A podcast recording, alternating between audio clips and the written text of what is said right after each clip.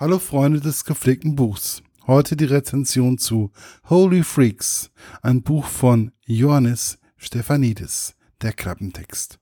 Holy Freaks oder wie Shiva mir die Braut ausspannte. Alles beginnt mit einer wunderschönen Hippie-Prinzessin, die Johannes, Johannes Stephanidis im Menschengewimmel von Bombay trifft. Ebenso wie sie ist er nach Indien gekommen, um Heilung zu finden.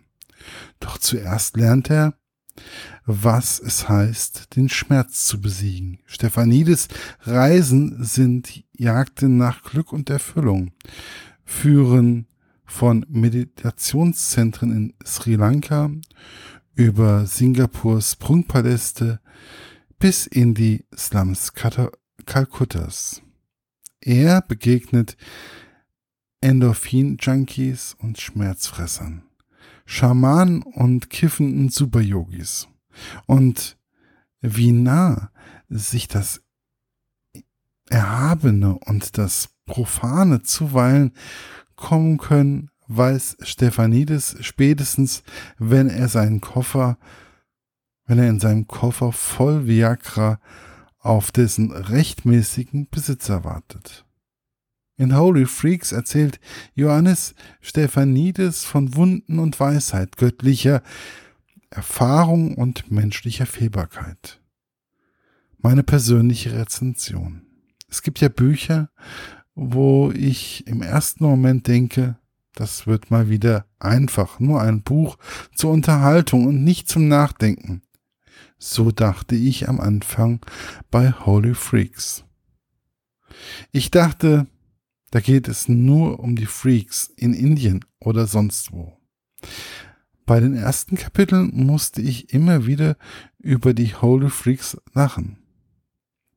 Mag es da um den Typen gegangen sein, der einfach nur den einen Arm nach oben hält. Oder der, der sich angeblich nur von Sonne ernährt. Oder der Schmerzfresser.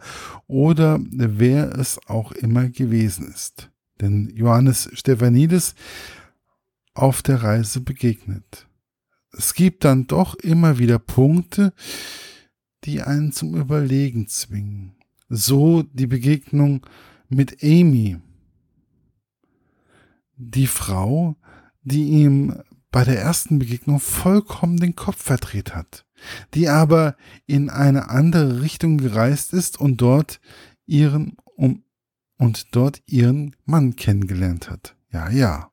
Mit ihr pflegte er einen losen E-Mail-Verkehr und wurde sogar zur Hochzeit der beiden eingeladen.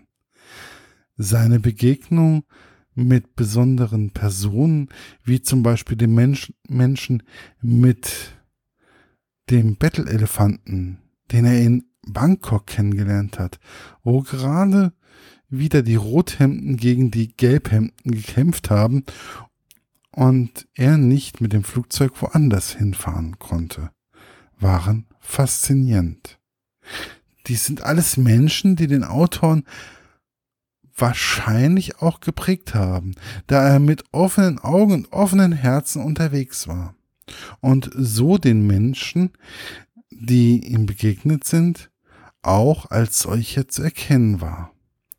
Mag es nun an der Art und Weise, wie er gelernt hat zu meditieren, gelegen haben, oder doch an den bewusstseinserweiternden Mitteln, die er in Peru zu sich genommen hat, unter Aussicht eines Schamanen, alles hat ihn menschlich weitergebracht. Dies alles sind Punkte, die einem manchmal zu denken geben und manchmal wirklich erheitern. Aber, und das muss ich nun mal aus meiner eigenen Erfahrung mitteilen, diese Dinge kann man auch dann erleben, wenn man hier offen auf Menschen zugeht. Ich habe mich auf jeden Fall des Öfteren auch ein wenig dort wiedergefunden, wie den Augen von Augen von Amy, wo ich auch an Frauen gedacht habe, die mich bei meinen Reisen immer wieder kurz oder länger um den Verstand gebracht haben. Alles in allem ist es ein Buch, welches man gerne mal zwischendurch lesen kann, worüber man auch gerne mal lachen kann.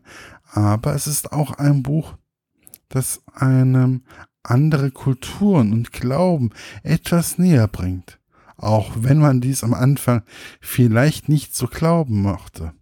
Aber mich hat es dann doch im Nachgang ziemlich bewegt, auch wenn es, wenn ich das am Anfang nicht so unbedingt für möglich gehalten habe.